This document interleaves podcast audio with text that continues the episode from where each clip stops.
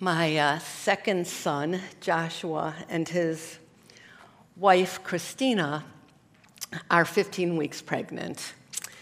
And their experience has been anything but easy. They have had painful miscarriages, long waits for test results during COVID, lots of fear, and now things look promising.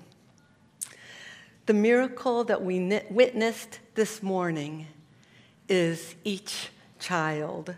The miracle is Haven and Gordy and Renly and Gerard and Kiara and John and Hunter and Brantley. They are here with us, present in this world. Each child a gift from God, each with their own story of how they came to be, each celebrated and valued in the families who uh, love and claim them. I had the privilege of holding a newborn in my arms five times. I remember the moment for each one of them tiny bodies, messy and awkward, sometimes with temporarily misshapen heads from their journey. But for that first moment, before any of the stress of sleepless nights set in, before the word no was ever uttered by a two year old, before they could sit, crawl, or toddle, that first moment was pure bliss. That moment that I understood you are a miracle. Before they do or perform a single thing, just the advent of them is a sea splitting, mountain moving miracle. There are three stories in the Bible that deal with children. One is a baby, two is a child, third one is adolescent. They come from the Old and the New Testament. They span about a thousand years, give or take. They all have to do with God's heart and concern for children. Now, they're not the only stories of children in the Bible, and some of the stories are pretty grim as we humans work out the valuing of the weaker among us. But these stories, each in their own way, are glorious. So we're going to spend just a few minutes with each one this Sunday morning as we celebrate the younger among us. Our first story begins in the first chapter of Exodus. Then Pharaoh gave this order to all his people Every Hebrew boy that is born you must throw into the Nile, but let every girl live. So, what we know so far in this story is that the Hebrew people, once beloved and welcomed in Egypt, have grown in number, become a threat to an insecure Pharaoh. Now, a man of the tribe of Levi married a Levite woman, and she became pregnant and gave birth to a son. When she saw that he was a fine child, she hid him for three months but when she could hide him no longer, she got a papyrus basket for him, coated it with tar and pitch. Then she placed the child in it, put it among the reeds along the bank of the Nile. His sister stood at a distance to see what would happen to him. Then Pharaoh's daughter went down to the Nile to bathe, and her attendants were walking along the river bank. She saw the basket among the reeds and sent her female slave to get it. She opened it and saw the baby. He was crying and she felt sorry for him. This is one of the Hebrew babies, she said. Then his sister, the baby's sister, asked Pharaoh's daughter, Shall I go and get one of the Hebrew women to nurse the baby for you? Yes, go, she answered. So the girl went and got the baby's mother. Pharaoh's daughter said to her, Take this baby and nurse him for me, and I will pay you. So the woman took the baby and nursed him. When she grew older, she took him to Pharaoh's daughter, and he became her son. she named him Moses, saying, I drew him out of the water. Oh boy, there is a lot to unpack in this story the murder of innocent children, slavery as an accepted economic system. But it is worth noting that deep in the heart of patriarchy, written millennia before the feminist movement would arise, we have the story of multiple women who saved the life of a Hebrew boy. The closest we get to male involvement in this story is now a man of the tribe of Levite married a Levite woman. After this, we have the Levite woman strategizing, doing everything possible to save her baby's life. We have the baby's sister who assists in the scheme, and an Egyptian princess who becomes mom. Now, of course, our story is fraught. It is a story that is working with broken humanity, trying to find God's goodness and redemption in the midst of evil. But at the heart of the story is the valuing of life by heroic women, sacrificing and risking for the sake of a little baby boy. It should be noted that even the Egyptian midwives mentioned earlier in the story, whose job it was, tasked by Pharaoh to kill the Hebrew male babies, refused to do so, participating in God's redemptive plan. Centuries before Ida B. Wells or Susan B. Anthony, Rosa Parks, the Me Too movement. God's story is replete with women paving the way for liberation and God's concern for the least among us. Our second story is sometimes referred to as the calling of Samuel. Samuel is a little boy whose life has been dedicated to God he lives with a priest named Eli. This is from 1 Samuel chapter 3. The boy Samuel ministered before the Lord under Eli. In those days, the word of the Lord was rare. The word of the Lord was rare. There were not many visions. One night, Eli, whose eyes were becoming so weak that he could barely see, was lying down in his usual place. The lamp of God had not yet gone out, and Samuel was lying down in the house of the Lord where the ark of God was. Then the Lord called, Samuel. Samuel answered, Here I am. And he ran off to Eli. Here I am, you called me? But Eli said, I didn't call you. Go back and lie down. So he went and lay down. Again, the Lord called Samuel. And Samuel got up and went to Eli and said, Here I am. You called me? My son, Eli said, I didn't call you. Go back and lie down. Now Samuel did not yet know the Lord.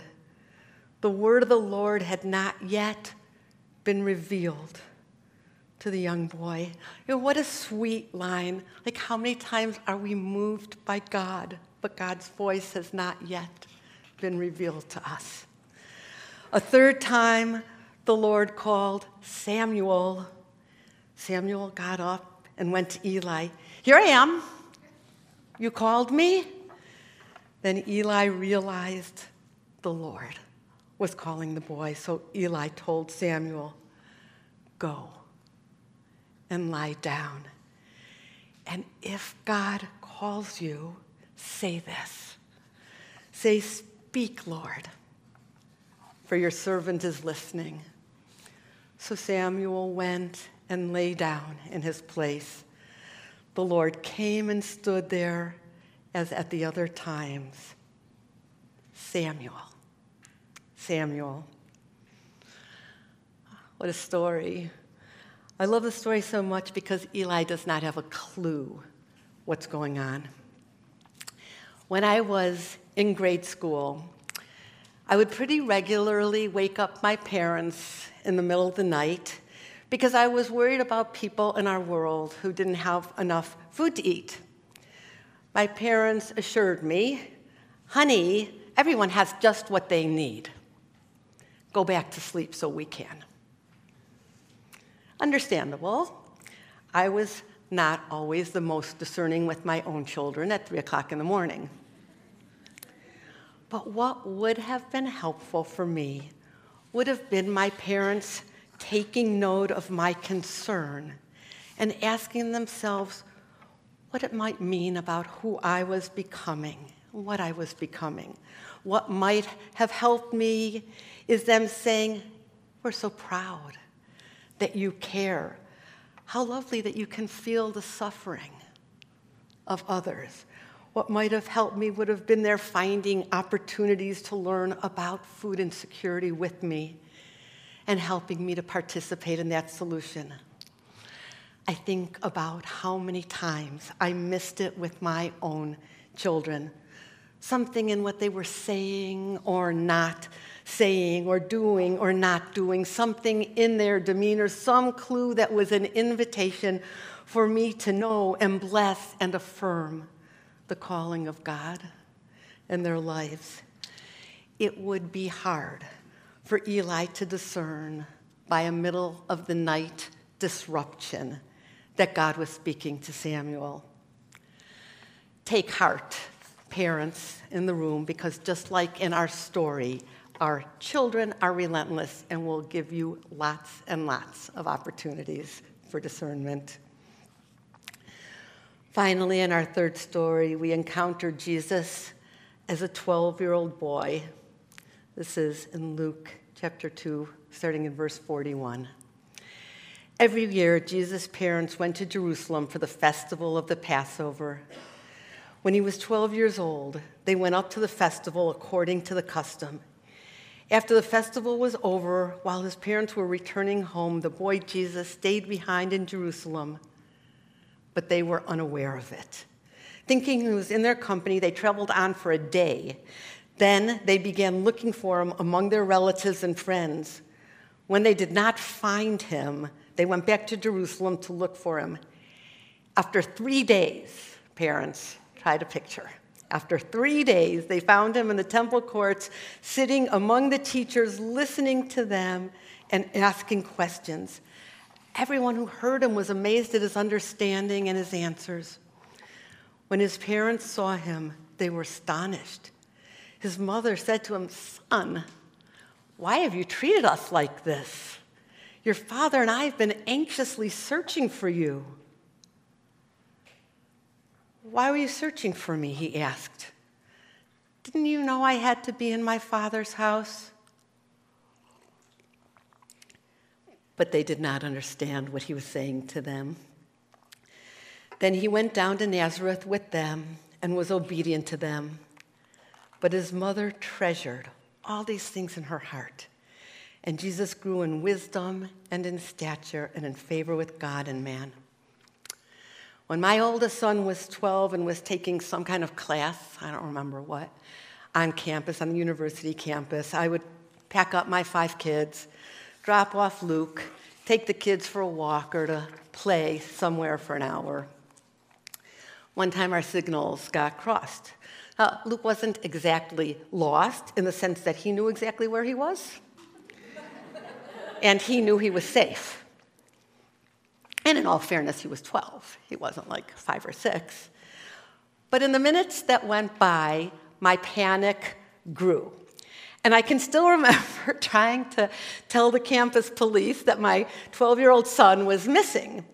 And I can still remember their look on their face. They said, Well, how long has he been missing, ma'am? And I said, Oh, 45 minutes, an hour.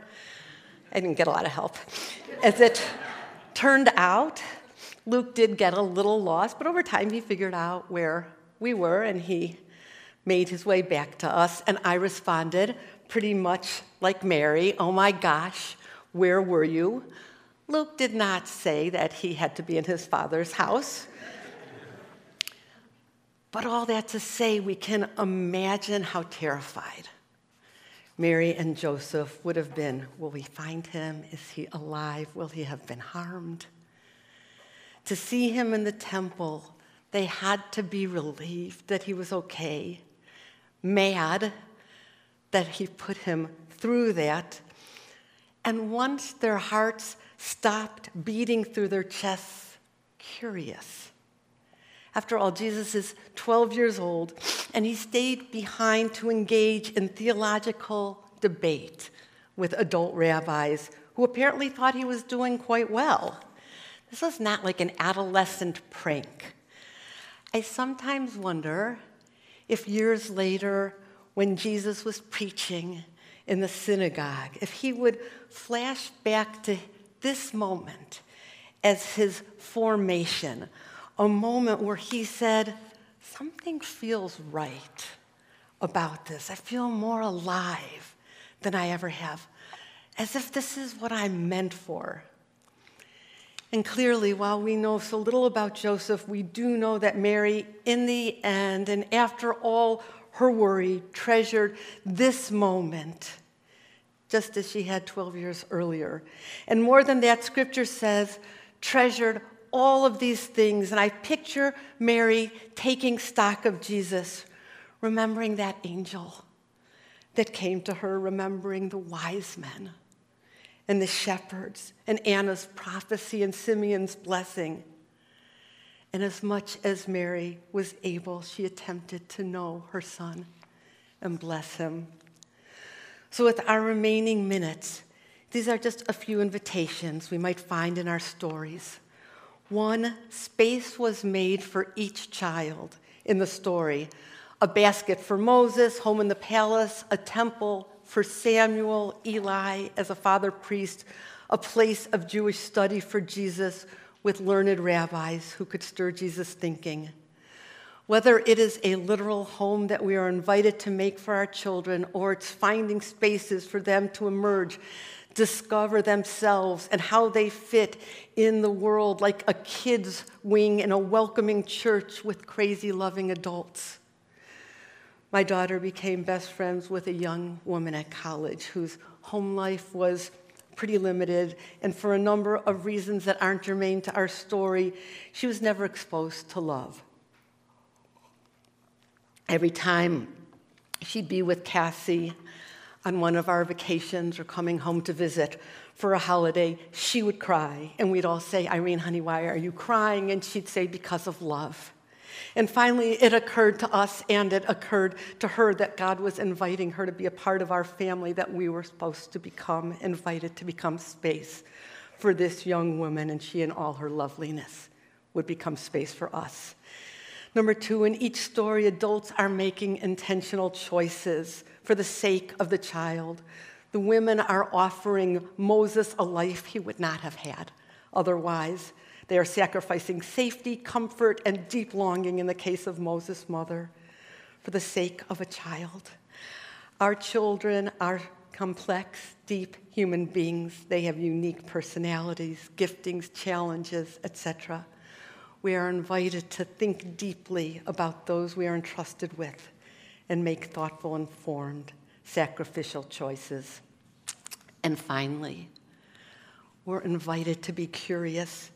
If I had to unpack, treasured these things in her heart, I would say, I would use the word curious. I would say, Mary chose to remember, to give interior space to, to wonder about all she saw she allowed things to simmer, and over time, with more and more data, she would have more and more understanding. Mary invites all of us to treasure in our hearts the many things we see in our kids and to hold them gently, understanding them as treasure, remaining open to all it could mean. So I'll close with this shout out to Leanna and to our kids' wing, which I am biased. This is an email from one of our moms. It says, I'm a mother of two. I've been coming to Sanctuary for a few years now. My oldest is three and loves the early childhood classroom. My son has some special medical needs and recently had a tricky medical situation to navigate. I felt comfortable knowing that the volunteers had the information they needed should an issue arise, and confident about the love he received. Sanctuary's approach to helping kids build relationship with God through lessons boiling down to love has helped me introduce these themes at home with my toddler. I don't have a single worry about my children's safety or how they will encounter Jesus through Sanctuary. One of the main reasons I chose to make Sanctuary our family's spiritual home was the love it exhibits for our little humans. Watching the children playing together and the families helping one another on Sundays gave me a sense from the beginning that this was a place that lived its stated values for doing life together. As I've gotten to know more about how the kids' wing pulls off all they do, I've learned two things. One, it looks easy because the massive amount of preparation and thought put in. And two, I have a lot to learn in order to offer my kids access to the spiritual relationship I hope they build and a great place here to support that growth. So, thank you, Leanna, and all of our Kids Wing staff and volunteers, and once again, to the families who dedicated your babies and your children this morning. We bless you and we love you and we honor you.